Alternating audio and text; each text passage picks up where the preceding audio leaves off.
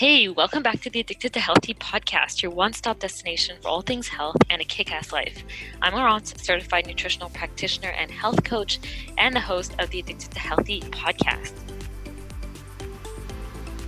So, Erin is a PCOS health and self love coach, and she helps women ditch hormonal birth control and naturally reverse their symptoms and manage PCOS. It's her goal to help every woman feel empowered on their PCOS journey through deep mind body connection and simple, effective lifestyle changes. So, welcome, Erin, onto the podcast. Thank you. Thank you so much. I'm so happy to be here. I'm honored. And of course, I love talking about PCOS. We're both specialized in PCOS, so I'm pretty excited for this episode. We can geek out a little bit. But I would first love to hear about your story with PCOS and how you became a coach. Yeah, absolutely. Um, so I was officially diagnosed with PCOS by a doctor only a few years ago. Um, but I knew that I had PCOS long before I was officially diagnosed. So around 18, I started to experience um, some rapid weight gain and to my utter distress, hirsutism. Um, I had a lot of chin facial hair going on. Um, I started going to doctors religiously. I saw one to three different doctors every single year, um, trying to find out why I had this embarrassing symptom. And I was never able to really get an answer. So, knowing what I know now, I don't think that anybody felt like they could do anything for me because I was already on hormonal birth control and I had been for quite a few years. Um, so, fast forward five years, countless hours of plucking chin hairs and seeing general practitioners, gynecologists, endocrinologists, um, many, many blood labs done, and even one MRI. Um, I am stuck in traffic one day and I kind of just had this random epiphany. And I thought, what if all of my symptoms are being caused by my hormonal birth control? So to me, that made sense. hormonal birth control affects our hormones. Um, and I wasn't quite right, but it led me down a path that eventually led me to being finally diagnosed. So the next day, I am Googling what are the best period books I can read. I stumble upon Dr. Laura Briden's book, The Period Repair Manual. Love uh, that book. it's so good. So I get maybe a fourth of the way through um, her book. And I decide right then and there that I'm going to stop taking my hormonal birth control, um, which I don't recommend in hindsight. But um, I decided I was going to stop taking my hormonal birth control that night. I was going to start using FAM um, as contraception and I was going to figure out what was going on with my hormones. Um, so I did. I quit my hormonal birth control. I kept reading, um, and eventually just kind of came to the natural conclusion that I probably had PCOS. Um, and then it was just my mission to really do all the groundwork to get it officially diagnosed. Um, so it took several months, a lot of research, kind of, you know, a lot of supplements, letting my body kind of even back out after hormonal birth control. Um, and I finally booked an appointment with a um, PCOS specialist, is what she called herself, um, who diagnosed me via blood work and um, an ultrasound finally. So, wow, so it. it was a long journey. it was a very long journey. Um, but I would say I just a few months after kind of figuring out that I probably had PCOS, um, what really drove me to become a coach was the fact that I didn't feel like I had any resources. I didn't have somebody to walk me through the natural lifestyle adjustments that, um, you know, if a woman wants to treat her PCOS naturally and manage it, um, there aren't really a whole lot of resources for that outside of, you know, do it yourself. So, becoming a health coach um, and specializing in PCOS really made a lot of sense to me, and it was definitely the right move. Yeah, because you did a lot of self learning, right? You didn't really have that much support or people telling you, like, here, you should do this or do that. No, yeah, the even the PCOS specialist that finally um, diagnosed me uh, was of absolutely no help. She, you know, of course, offered me hormonal birth control, um, and we got into a bit of a tiff when I told her that that was never ever happening, um, and she basically told me that there was nothing she could do for me. So yeah, super frustrating too because I know so many women and it's just like take the pill and then if you don't want to it's like well sorry like nothing we can really do or maybe there will be another drug but yeah usually that's that's kind of old that's all they're trained with. Mm-hmm. Right, and I always try to to give a little caveat here because I know that doctors aren't given all of the resources that they could be regarding PCOS. It really deserves its own specialty.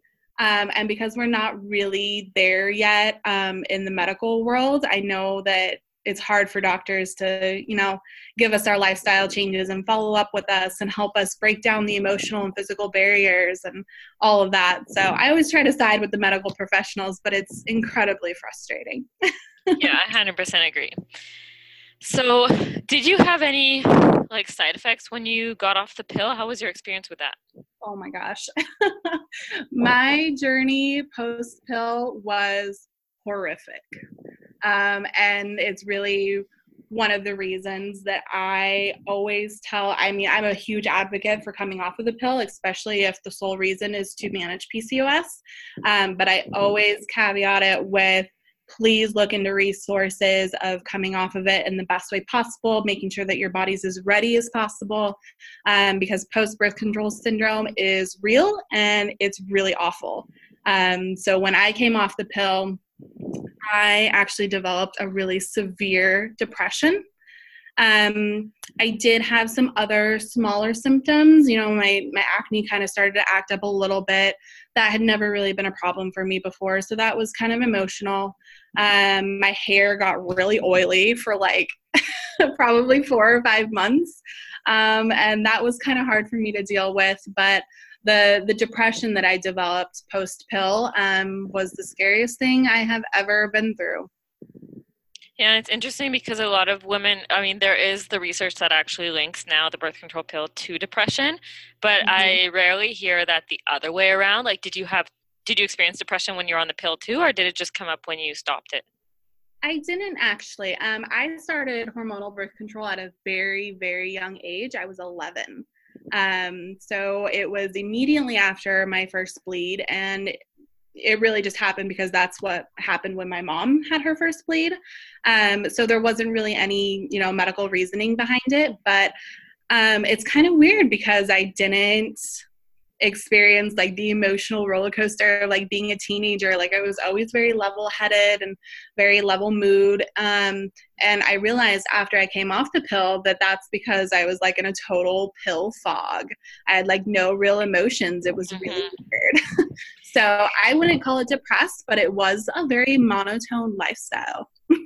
Yeah and you never really developed like the system going between your endocrine system and like the brain and you know like the different hormone production because all of that was suppressed by the pill right? Exactly. It's so weird to think about in hindsight and i think that it's made um you know the emotional part of my pcos journey a little um you know, I don't want to say harder than anybody else's, but it's been a really big part of my healing journey because it really is like, you know, it's like being in a car accident and losing function in your legs and having to learn how to walk again. Like that's what all my moods felt like now. And that's why I think I developed such a severe depression. It was like I had too many feelings all of a sudden. Yeah, and I think that is a very common symptom with PCOS, and PCOS women don't usually even it's not that I don't notice it, but it's almost like a normal state of being that it's like, what does it mean not to be depressed or not to be anxious or, you know, not in that kind of monotone kind of yeah. function? Um, but also another thing is that uh, usually a lot of women they'll go off the pill right and they will have this kind of androgen rebound effect with like they're getting acne now or they're losing their hair or they're getting like you know really oily hair and things like that and i hear a lot of women get scared and they just go back on the pill because they don't want to deal with it and you know it's going to take transition and time did you ever have that sort of thinking or fear of like oh maybe i should go back on the pill did that come up for you um that's a really interesting question because up until probably a few months ago i would have said no um but because I really have. So I went off of hormonal birth control at 23. I'm now 26. So my journey hasn't really been that long. I feel like I've crammed a lot into it. Um, but developing a normal cycle post birth control um, has been a really long journey for me. And it's really just barely started to level out. Um, and so I, I didn't have a problem dealing with the immediate effects of post birth control syndrome. Um, but PCOS, just dealing with that in your day to day life, um, does have a tendency to kind of knock you down. And um, a few months ago, I would have said, Yeah, I'm at a point where I almost wonder if going back on hormonal birth control and just living my life that way is better than dealing with the emotional roller coaster of PCOS and the frustration that comes with not seeing any movement in your health and, and all of those things. So I've definitely been there. I resonate with it quite well. yeah, and I mean, a lot of women do have like debilitating periods and things like that. So it's obviously you know their choice if they want to go on birth control it definitely mm-hmm. can alleviate these kind of symptoms but it is really important i find that women just be educated on the effects of it for long term and short term um, so that they can actually make that decision because i think a lot of a lot of women just have no idea of the effects of the birth control pill and thankfully there is a lot more research coming out. Um, but yeah i mean sometimes it can definitely be super helpful especially if you do really have debilitating symptoms. But i just think that there's a lack of information right? Like we're just not being told what's going on and then we're just given a pill and then years later it's like you want to get pregnant? Okay let's get off the pill. And then you're like oh i have pcos or i'm not ovulating. I don't get it you know? So it's quite mm-hmm. frustrating yeah, absolutely. I, I think that there's lack of education on both sides of it, both with hormonal birth control and the effects of it that it has on our body and what it means for long term health, as well as not understanding and not having the proper resources to know that your symptoms with PCOS don't have to be lifelong, that a lot of them are reversible and your periods aren't supposed to be painful. And there's a way to naturally manage and deal with those symptoms, even if it is a long road. And I will say that it can be. So, yeah, there's two sides to every story, but I think either way, we don't have enough education on it. Yes, so that's where we come in. So I want to start with kind of addressing the PCOS types because I think a lot of women don't really, they're not really clear on this and they're kind of like, I don't know what type I am, or they might not even know that there's a type. So, what are the different PCOS types? So the PCOS types that um, that I generally try to educate people about are the same ones that you can find in Dr. Laura Briden's book. Um, I think that she outlines the four different types of PCOS pretty clearly. I think that they're widely accepted, um, and she gives a very straightforward approach on it. So the four different types, um, the four different root causes would be insulin resistance, inflammation, post pill, and then adrenal. So insulin resistance um, occurs in roughly 70 to 80% of PCOS women. It's a really high number. Um, and the excess insulin causes impaired ovulation, which then leads to the ovaries making um, testosterone instead of estrogen, and it throws our androgens out of whack.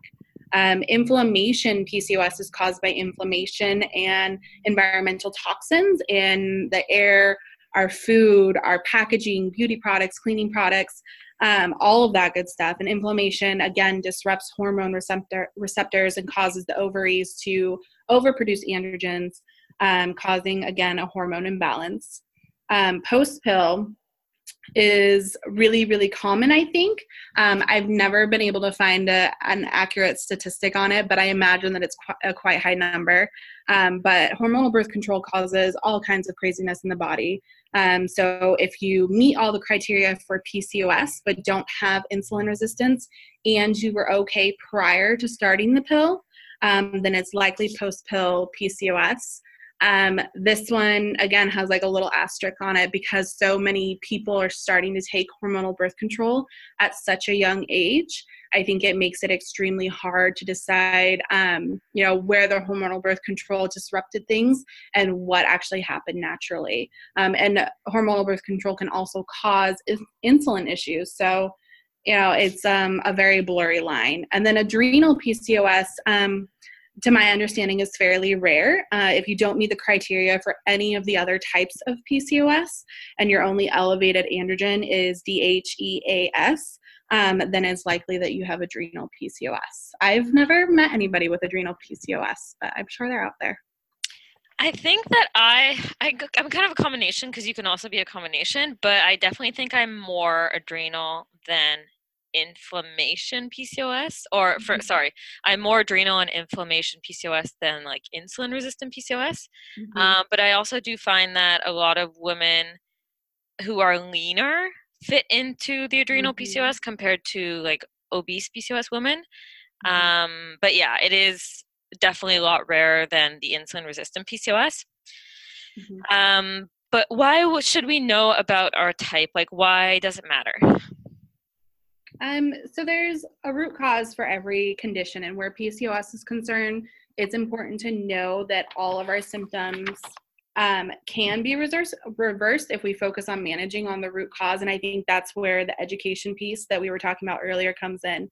Um, so if you know your root cause, you have a fairly um, easy guideline as to how you can start reversing your symptoms.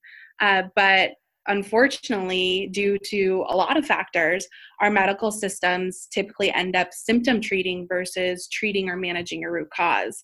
And we kind of talked about this. There are a few reasons for that, but mostly I think that doctors just don't have the time, knowledge, or resources to first find the root cause, second, suggest adequate lifestyle change and follow up on it, and then walk patients through the emotional and physical aspects of actually changing the habits.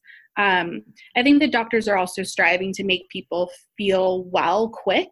Um, so they typically address symptoms versus a root cause because managing root causes takes a lot of time. Um, so modern treatment, of course, would be hormonal birth control or medical intervention of some kind, but the problem with both these options is that both have a very negative impact on our endocrine system and really do nothing for our health except exacerbate the root cause. Um, so, if you know your root cause and you have access to healing the body in the most natural way possible, you get the benefits of A, healing your body, and then B, not having the side effects that come with the modern treatment for PCOS. Yeah, so we always want to go back to the root cause, of course. I think me and you agree that, you know, we can put a band aid on something, but it's not a long term solution. So that's definitely where this type can really help because I think it get really, really overwhelming. Like PCOS is an overwhelming syndrome because there's so much going on. Mm-hmm. And then it also depends, like, there's a spectrum, right? Like, everyone's different. Uh, my PCOS is going to be different from yours. It's going to be, you know, it's going to change kind of like the treatment outcome. Mm-hmm. Um, but how do we find out which type we are? Um, so the best resource that all of us have is blood work. Um, make sure, making sure that we're getting all of the tests done. Um, our hormones are really intricate, and we need the full picture to make sure that we're managing our PCOS appropriately um, my one of my favorite resources that I um, am constantly recommending to all PCOS women is the labs guide that PCOS Diva has on her website. Um, it's like my favorite labs guide I've ever found. It's very straightforward and she breaks down um, normal ranges and what all of the different tests mean. Um, and it's not an extensive list, but it's a really good starting point. Um, and I, I think that sometimes, you know, for me, I happen to have a phobia of needles, believe it or not. Um, so getting blood work done is terrifying for me, but there have been many times where I've gone back to doctors and told them that I wanted XYZ tests done um, because I just wanted that for my own information. Being your own advocate is really, really important with PCOS. And then, of course, there are other tools. Um, if you are suspecting of insulin resistance, you um, can use like a blood glucose meter um, to test for insulin issues. Um, I've also, and I know that other people have created um, kind of a find your type PCOS quiz, which are by no means definitive, but can give a good jumping off point for somebody to start thinking, okay, what tests would I potentially need to to get that done and figure out if that's where I'm heading or not. So yeah, amazing. So I'll definitely link um, your quiz in the show notes. I think that can be really helpful. And then definitely looking at things like symptoms can actually be helpful too. And then just history. Obviously, like if you've never been on the pill, then you obviously won't be pill induced, things like that. Mm-hmm. Um, you know, like if there's more inflammation going on, like gut inflammation under a lot of stress, if you've had like trauma or, you know, emotional distress in your life, then that can definitely be a cause as well but yeah, definitely blood testing is really mm-hmm. important, and then definitely doing like full panels because I also find that I go to my doctor. Um, my doctor is actually really good. She'll just do whatever I say. But I do yeah. find a lot of my clients, if I'm like, yes, um, can you please, you know, order like a thyroid panel? This is like a really good example. Um, they'll just do like TSH or maybe like T3 or something. but they mm-hmm. won't do the full thyroid panel. So it can be very frustrating. So, really important to find someone who will do, you know, thorough testing. Mm-hmm. So now we know how to find out. Um, what about different types? So can we? Are we usually just one type? Can we be more than one type? Does yeah, it change over time? Mm-hmm. Absolutely. So you actually mentioned this before that you um, feel like you kind of straddle two different types of PCOS. So you can absolutely um, have multiple root causes. Um, there usually is a singular root cause at the very, very root cause. So, like if you think of like the evolution of your PCOS, there was one thing that really kind of got it ticking. Um, but as you move through life, that one root cause ends up causing another root cause that affects each other. Um, and then it kind of just spirals a little bit out of, you know, from there. So, for example, I have insulin resistance PCOS at my very root. Um, but it's caused a lot of inflammation in my body. So I have insulin resistance issues and a lot of inflammation, which is very common. Um, but I would say, and this is typically what I do with my clients, is find the one that is um, more singular that was there more in the beginning so for me that would be insulin resistance um, and that's typically what i start um, trying to manage first and then you see those other kind of root causes decrease as you really get the one main one under control if that makes sense so it definitely can change um, depending on so many different things your environment, your stress level, your diet, your exercise. I mean, there are a million factors, and it can be difficult to to understand where you're supposed to start. I think that's what a lot of women struggle with is where the heck do I even start?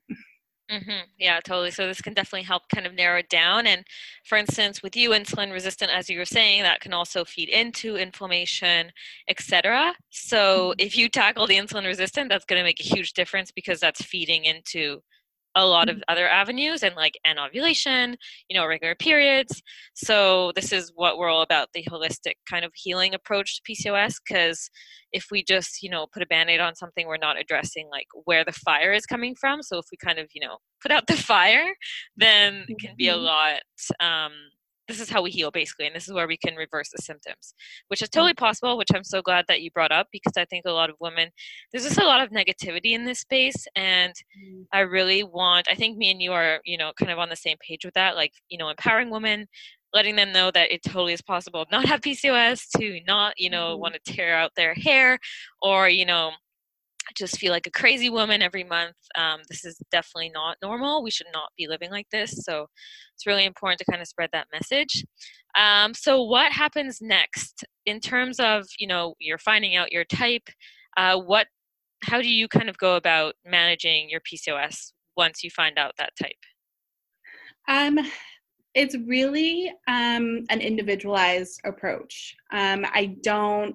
I don't think that we can say you have insulin resistance. This is exactly what you need to do because all of us are living our own individual lives. So um, it's really hard to say what exactly is next. But there are, um, to me, there are like three big um, areas of your life that have to uh, change in order to properly manage your PCOS, which would be diet, exercise and then stress management um, and i would also kind of couple um, mental health in there with stress management. I think that um, when those three pieces are being managed appropriately pcos becomes infinitely more manageable. 100% agree. So what were some things that really helped you when you were you know transitioning off the pill and on your own pcos journey? What were kind of the big things that what are the big changes that you made that really made like a big difference yeah, so um, it was a lot of trial and error. I often yep. say that um, that our bodies are kind of our biggest experiment because, like you said, um, we never know how one thing is going to affect me versus somebody else because we're also individual and our PCOS is so individual. Um, so for me, like I said, diet, exercise, stress management, and mental health were really the biggest needle movers. Um, right now, my diet um, is still really in kind of a transition phase. Um, I was doing a very um, low carb diet for a while, and my naturopath, um, who is my main PCOS doctor, um, actually recommended that I attempt keto. So I am doing that right now, and so far it's okay. Um, but regardless, um, approaching my diet as an insulin resistance diet was huge for me. So even just taking that very first step and saying, okay, I need to figure out my carb tolerance and I really need to manage how I'm eating on a daily basis um, was definitely the first biggest step. Um, exercise has probably been my favorite step, believe it or not. Um, I weight train with a personal trainer two to three times a week and then I keep it fairly light um, activity wise in between. So I do active recovery days that looks like 30, 40 minute walks um, or yoga in the mornings um, before my PCOS diagnosis. And really, actually, a good bit after it, even though I knew that it was something I needed to start implementing, I refused to exercise. Um, I was lethargic. I felt uncomfortable working out. Um, I felt like I didn't know what to do. I was just I mean, everything about it I hated. Um, I would uh, sometimes force myself to go to like group classes, um, which were horrible for my PCOS and actually really worked against me for quite a while. Um, but then when I decided to get really serious about it, I had to make a really big move and figure out how I was going to be able to hold myself accountable. Um, so I actually negotiated to have my workplace pay for my personal training as part of my compensation package so that I could start weight training and getting really comfortable with all forms of exercise. Um, weight training is a great exercise for insulin resistance people, especially um, because increased muscle mass leads to an increase in insulin sensitivity. Um, so I would say, really, exercise has been um, probably my, my number one area of life that helped increase my overall life experience. Um, and definitely has been one of the biggest needle movers for my PCOS journey as a whole. And then stress management, of course. Um, and like I said, I'll kind of couple that with mental health, um, is definitely a huge piece of the puzzle that I think is often ignored. Um, we talked about how I struggled with depression before. Um, I still struggle with anxiety quite a bit. I've struggled with disordered eating in the past um, and just naturally have really high stress levels um, as well as childhood trauma. And all of that has had a huge impact on my body and my PCOS. So, um, healing those parts and learning how to manage them daily um, has been really, really impactful. Uh, therapy has hands down been one of the best investments of my whole life. Um, I recommend it to everybody, whether they think they need a therapist or not, uh, because it's just such a great um, experience and so helpful. So that, along with you know a good handful of supplements and uh, some good sleep. Yeah, I 100% agree. And I definitely agree with the therapist or counselor. I resisted that for so long, but I developed disordered eating with because of PCOS. Mm-hmm. And, you know, we kind of think that, you know, we're a burden, we don't want to ask for help, or like we can figure it out ourselves. But we might be able to figure it out ourselves, but it's going to take a lot longer. It's going to be a lot more painful and it's going to be a lot more frustrating. So I think it's really important to, you know, reach out for help because you can't do this alone. Even, you mm-hmm. know, people like us who you know dig and do the research we can't do it alone. So really important to have support. And i love that you're talking about you know making exercise you know fun and more personalized to you because i think a lot of us are just still in the mindset of you know got to go to the gym get on the treadmill or go for a run for like an hour. Like the longer you do it the better. And there's just the research just does not uh, support that anymore. It's mm-hmm. you know, shorter workouts more efficient you know strength training using weights even HIIT trainings and then also the opposite spectrum of actually doing slower movement like walking yoga pilates really important to balance those two and i think it's awesome because you don't have to go for like a two hour run. You can do it in like 20 30 minutes like a good mm-hmm. workout and that will actually be more beneficial for you. So definitely think that message needs to go out there because i'm just sick of people of seeing people you know killing themselves at the gym and they're hating it and there's really no point of doing it if it's something that you hate right? It's not sustainable mm-hmm. yeah absolutely. I um i cringe every time i see a cardio bunny on the treadmill. I mean it just it just murders me a little bit inside every time. Because again it, it all goes back to education. We're just not taught about what is really best for our bodies. And really there's a big gap between what is best for a female body versus a male body. Um, and that is something that we don't often take into account when we're reading research on how best to exercise. It's definitely a little different when you have cyclical hormones.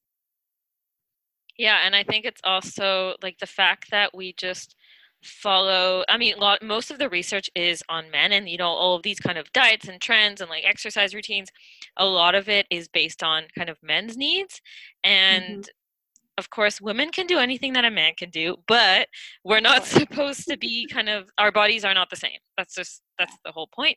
We're just not the mm-hmm. same. So we can't you know do the same things with them. And, and i think we also um, want to look into changing things up as well, especially with the menstrual cycle. I think a lot of people are now talking about, you know, syncing their workouts with their menstrual cycle, which is mm-hmm. really cool because a lot of us, you know, when you're doing when you have your period, most of us don't really want to go out for like a HIIT workout or like a crazy weight lifting session, mm-hmm. and that's totally normal and okay. And that's kind of the time where you want to go for like a walk or a yoga instead. So it's really mm-hmm. important to listen to your body as well. Oh, and I wanted to dive into for the last uh, few minutes PCOS and mindset because I also 100% agree with this. It was the missing link for me, um, and it's something that we don't really talk about. So, what is the link between like a healthy quote unquote mindset and an unhealthy quote unquote mindset when it comes to healing PCOS? Hmm. This is such a huge topic, um, and I love talking about it, but honestly it's still like a journey that i'm on and i think i will be until all of my pcos symptoms are, are reversed. Um, but i have really grown into loving being a mental health advocate for women that have pcos um, it's become one of my biggest passions and i think that mental health and mindset doesn't receive nearly enough attention.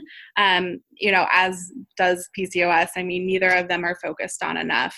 Um, you know, we know about all of the negative health impacts that um, PCOS and mental health have on each other. And I think that it's really interesting to consider how all of our past traumas and emotional bouts really affect the body uh, physically and biology. But I it's think a big one. I know it's like I'm trying to, you know, and I even wrote down like so many notes on this. And I'm like, but where do I even start? Um, I think the hardest part about explaining this piece is that it is different for everybody, and mental health and mindset is like such a big journey that it's like you can't just like tally up everything that like worked and didn't work right like it was it's so much trial and error um, it's you know waking up every day and trying to put on a good mindset for the day and sometimes making it and sometimes failing and trying out the meditation and the yoga and the affirmations and the law of attraction books and you know the the mindset books and all of those different things that I've tried over the years. And it's like what really worked for me. And the the answer is I have no idea but in the end it totally did. So no, yeah, I agree. I, I think it's like an accumulation. I'm totally the same. It's kind of like if somebody asked me like what was the huge like shift, like I could maybe name a few things, but it's an accumulation of showing up consistently. Like, you know, there are days where you're not going to feel like it or you're not going to want to show up, but it's really about being consistent with all of these pieces that we're talking about, you know, movement, nutrition, self-care and then it's it is a muscle as well. So, you know, our mind, um, if we are kind of mm-hmm. stuck in the negative mindset of just, you know, negative emotions, negative thoughts just coming up over and over, or I suck, I can't do this, I'm whatever, um, that just becomes ingrained, right? So, mm-hmm. we talk about the subconscious mind and how like the beliefs kind of imprint into your body, etc.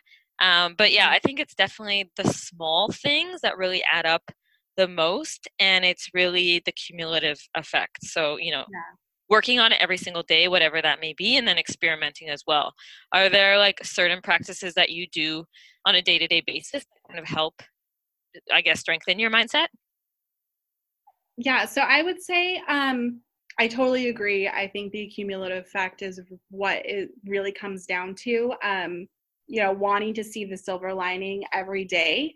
Um, and on those days when you can't see it, knowing that you're going to come back to it um, and not just giving up on it. For me, um, daily, I would say the biggest thing that has um, an impact on me is definitely meditation. I start off my mornings typically with some yoga.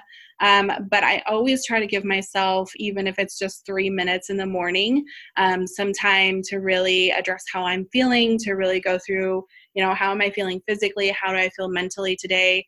Um, really setting my intention for the day and then trying to uphold that throughout the day. Um, some things that I do on a regular basis, though maybe not every day. Um, I'm definitely a big fan of any type of um, mindset or kind of uh, boss babe centric uh, books. I'm a big avid reader, so um, things like that really keep me in a positive mindset. Um, and I'm a big um, proponent of law of attraction, so I like to read books like that because they tend to be positive and uplifting. Um, and reading combined with that material, like you said, it's a muscle, and it just seems to exercise it really well for me. Um, I tend to see my PCOS as um, you know another job, but in a good way. Um, I approach it very systematically, and I continue to believe that there isn't a reality where I don't successfully reverse my symptoms and help others do the same. Um, so, really believing that it's my purpose to move through PCOS as a learning experience and come out the other side of it um, really helps me keep my own mindset where I prefer it to be. Um, so it definitely hasn't always been this way, but I can now see all of the things that I believe my PCOS is here to teach me and to drive me to do. Um, you know, learning to put myself first, learning how to care for my body, learning how to help others, learning how to find my real purpose, standing up for those who can't stand up for themselves. Um, mindset is so personal to each person, but regardless, I definitely encourage everyone to find what works for them and to stick to it. It's a absolutely crucial part of healing. I love it. You nailed it. I definitely think that you're such an inspiration for PCO as a woman. So thank you for coming on the podcast today and sharing your story and some golden nuggets with us. Uh, before we hop off, would you like to share with us where we can find you, how we can connect with you, what's going on? Yeah, yeah, absolutely. Um, so you can find me, of course, on my website. Um, it's sistersociety.co. I am actually um, in the process of some really cool stuff. So I would love when people jump on and just kind of check out what's new. Um, I have a Facebook group as well, the PCOS Girl Gang. Uh, all of us are pretty cool in there, I have to admit, but I love being able to share some free resources, um, you know, free guides and stuff like that that I hope make the journey a little easier. Um, and then, of course, my favorite platform is Instagram at PCOS Health Coaching. Um, I love to be able to interact with everybody there, and that's where I do all of my micro blogging. So um, it's a really fun hobby for me, and I love to be able to share good information. So.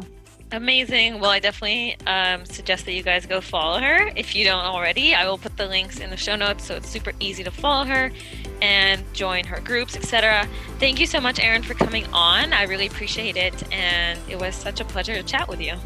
Thank you for having me. It was a pleasure to be here. Thank you so much. Thank you for listening to today's episode. I hope you loved it. As usual, if you do, I always appreciate a review and rating on iTunes. If you don't know how to do it, Google it. It's really, really easy. It takes three seconds, and it really does help me reach more people and help to educate more of those people who really need to hear this kind of stuff. So it's really, really helpful. So I really appreciate your support. And if you like the episode, if you want to chat, discuss anything, definitely share on Instagram and I will tag you, mention you, shout out. and um, I always do appreciate your support. So thank you again for tuning in, and I will chat to you guys next week.